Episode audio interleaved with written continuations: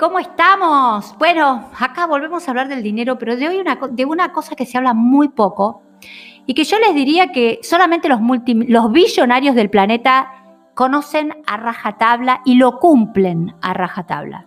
Yo, ¿se acuerdan? Como les conté muchas veces, soy psicoanalista, psiquiatra y trabajé, tuve la suerte de trabajar siempre básicamente con hombres, hombres muy, muy poderosos, con mucho dinero. Y si hay algo que aprendí de ellos es cómo cumplen esta ley que vamos a hablar, que le diría que es, es ley, el tema del diezmo. El diezmo está en todas las religiones del mundo, en todas las religiones del planeta, está el tema del diezmo. El diezmo es una parte de lo que yo gano, tiene que ir para la evolución espiritual del planeta. ¿Esto significa que tengo que comprar comida al pobre? No, eso es caridad. Hay diferencia entre caridad y diezmo. La gente generalmente confunde caridad con diezmo. Caridad es, que también es muy importante hacerlo, un jeje muy importante, un budista, siempre muy importante, Michael Horsch, que hizo millones y millones de dólares. En, él era americano, se fue al Tíbet, se convirtió en sacerdote lama y volvió a, fundar una empresa multimillonaria de diamantes, la vendió en, 10 años, creo que en, 10 mil millones, 10, millones de dólares, no sé, era una cifra impresionante. Él decía que cuando estaba eh, en situaciones de mucha preocupación y carencia, diezmaba más y daba más eh, dinero a la caridad. Y así el universo le, le generaba un retorno impresionante. Ahora, ¿cuál es la diferencia entre caridad y diezmo? Caridad es eh, veo a una persona sin comida y le doy. Tengo un, pullover de más y se lo doy. A mis empleados la ley me obliga a pagarle 100 pesos, yo le doy 110. Eh, eso es eh, generosidad, caridad, es evolución. Eso sin duda es evolución.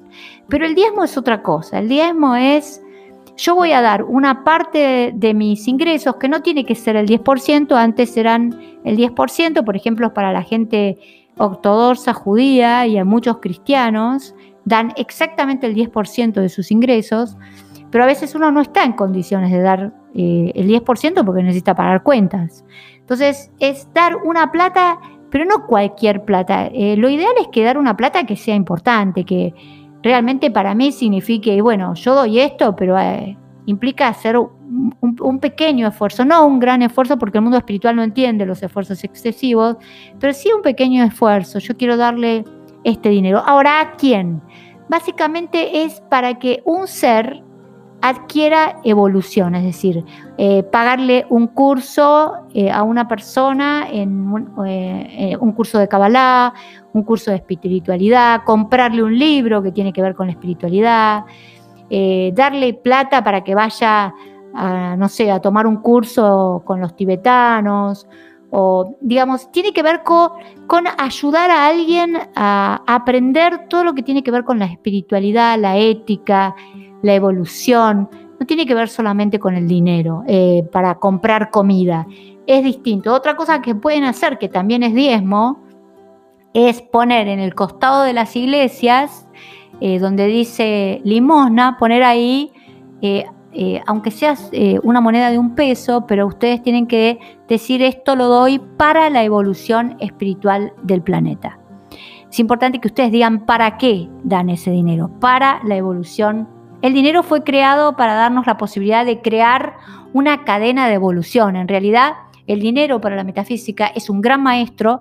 Se dice que lo último que se nos pone eh, cuando ya estamos por no volver más a este planeta, que es una gran sala de aprendizaje, acuérdense de la historia de Buda Gautama, es nos ponen muchísimo dinero. Esto también lo decían los griegos, es decir, el dinero es uno de los últimos maestros, es decir, cuando ya estamos por no volver más, nos ponen mucho poder o mucho dinero, que el dinero es poder.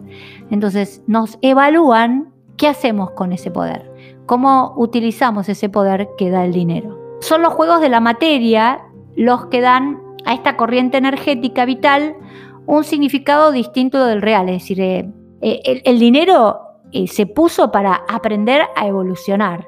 Nosotros, los humanos, lo, lo, asociamos con poder, con manipular al otro, pero eso fue nuestra materia inferior.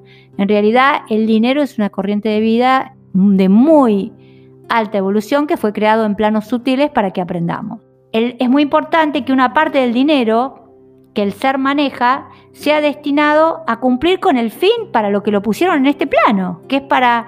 Nosotros vinimos acá a aprender, a evolucionar emocionalmente, no a acumular bienes, no a tener un millón de seguidores en Instagram, porque el día que me muera eso me va a servir, depende para qué lo usé. Si yo usé ese dinero o ese poder para ganar plata y comprarme casas, y bueno, van a venir como mendigos en África o en India. Es decir, no aprendieron nada. Ahora, si yo usé ese poder para ayudar a gente pobre, para enseñar, comprar medicamentos, para pagar eh, a un espiritual un teatro y que pueda dar gratis sus charlas para la gente que no puede pagar, y bueno, ahí sí aprendí para qué fue creado el dinero. Si se observa que todo aquello que se ocupa su justo lugar se comunicará desde la plenitud con su accionar. Por lo tanto, creará, crecerá, será pleno, conocerá la felicidad de realmente ser. Es claro que en el diezmar se está ubicando al dinero en la causa por la cual existe. Es decir, ¿qué dice esta parte del libro que parece tan complicada? Que si ustedes entienden que el dinero fue creado por planos sutiles para crecer, entonces si ustedes dan ese dinero para lo que fue creado, el universo se va a encargar de multiplicárselos por 7 y que a ustedes le vuelva fácilmente por 7. Porque es como que ustedes entendieron para qué fue creado, lo usan para que fue creado, entonces ustedes no van a tener que sacrificarse mucho. El universo solo se va a encargar de devolverle multiplicado todo lo que necesitan. Y a partir de ahí es que el diezmo es tan importante, porque cambia todo en el, en el, mundo de eh, la persona que diezma. Se entiende por diezmo al dinero que destinado para ayudar a evolucionar a otros. La forma y el lugar lo determinará cada uno como mejor lo considere. Lo que sí es importante es que se tenga en cuenta ya que implica muchas cosas eh, más de lo que la persona cree. Hay un axioma metafísico muy importante que dicen diezma centavos y recibirás millones. Pero ¿qué significa diezma centavo y recibirán millones. ¿Qué es la intención con la que doy? Porque si yo doy para, ay, qué buena que soy, mirá cuánto di, eso al universo no le sirve para nada, a ustedes tampoco. Ahora, si ustedes diezman, aunque sea un curso, a una persona, eh, le ponen 100 eh, pesos para que esa persona vaya a un curso y ustedes dejan de eh, comprarse algo o no, pero la intención es que esa persona aprenda, el universo eso lo toma con un, como un acto como si hubieran eh, diezmado 10 mil millones de dólares. No es la cantidad, es la intención lo que cuenta. ¿En dónde ustedes ponen ese dinero? ¿Para qué? ¿Y cómo lo registran? Si desde la soberbia y la megalomanía y qué buena que soy, o si desde entiendo que esto es una ley y que fue creado por Dios para esto. Y mi única misión es pasarlo, es pasarlo.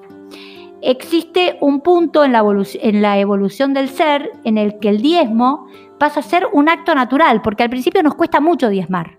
¿Por qué? Porque tenemos miedo. Tenemos miedo que si ayudo, diezmo todos los meses, doy plata todos los meses para la caridad, me voy a quedar sin dinero.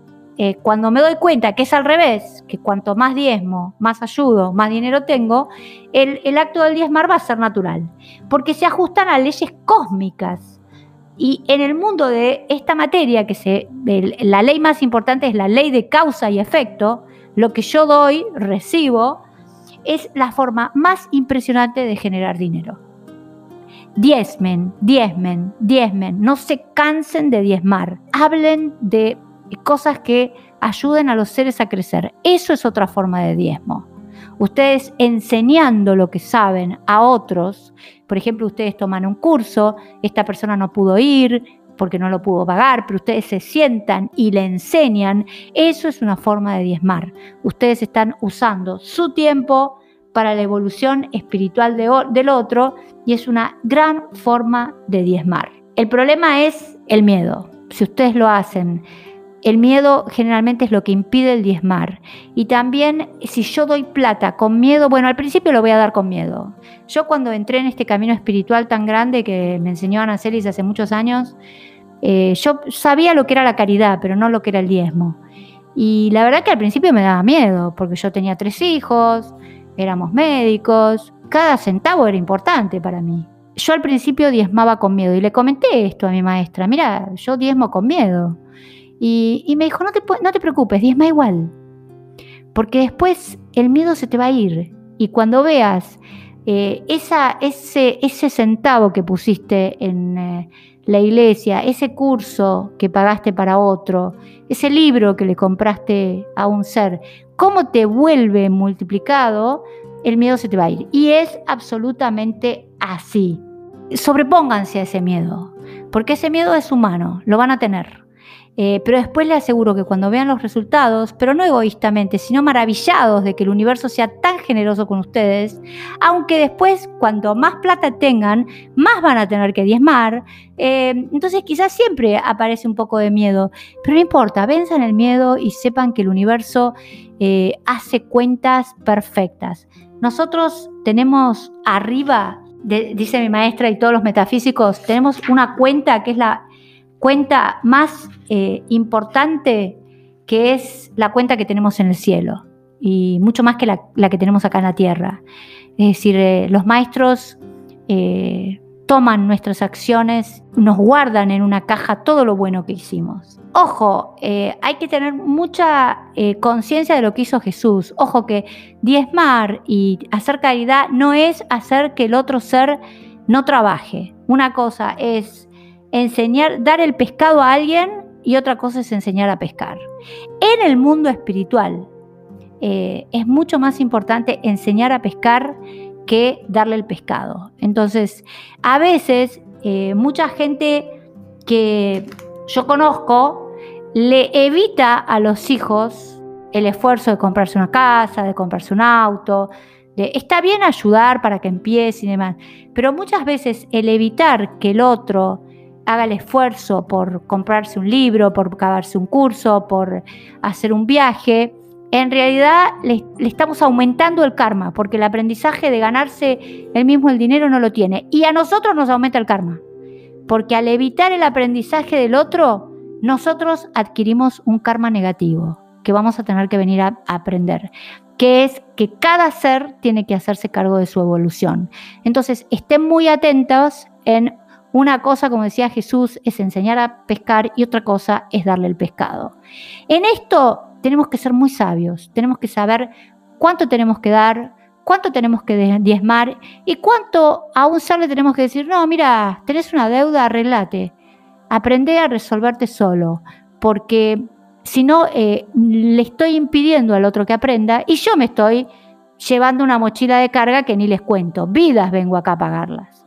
Bueno, espero que les haya servido mucho. A mí el tema del diezmo es uno de los temas que más me fascina y lamentablemente creo que es el menos comprendido y el menos eh, ejecutado en la vida. Sí he visto que la gente es muy caritativa, pero en la parte de diezmo, la verdad que mis experiencias no fueron tan buenas. Espero que todos ustedes que me están escuchando, que seguramente tienen una evolución muy superior a la mía y a los que los de mi edad, eh, cambien, esta, cambien esta situación en el planeta. Les mando un beso muy grande a todos. Espero que puedan diezmar y ayudar muchísimo a las generaciones futuras.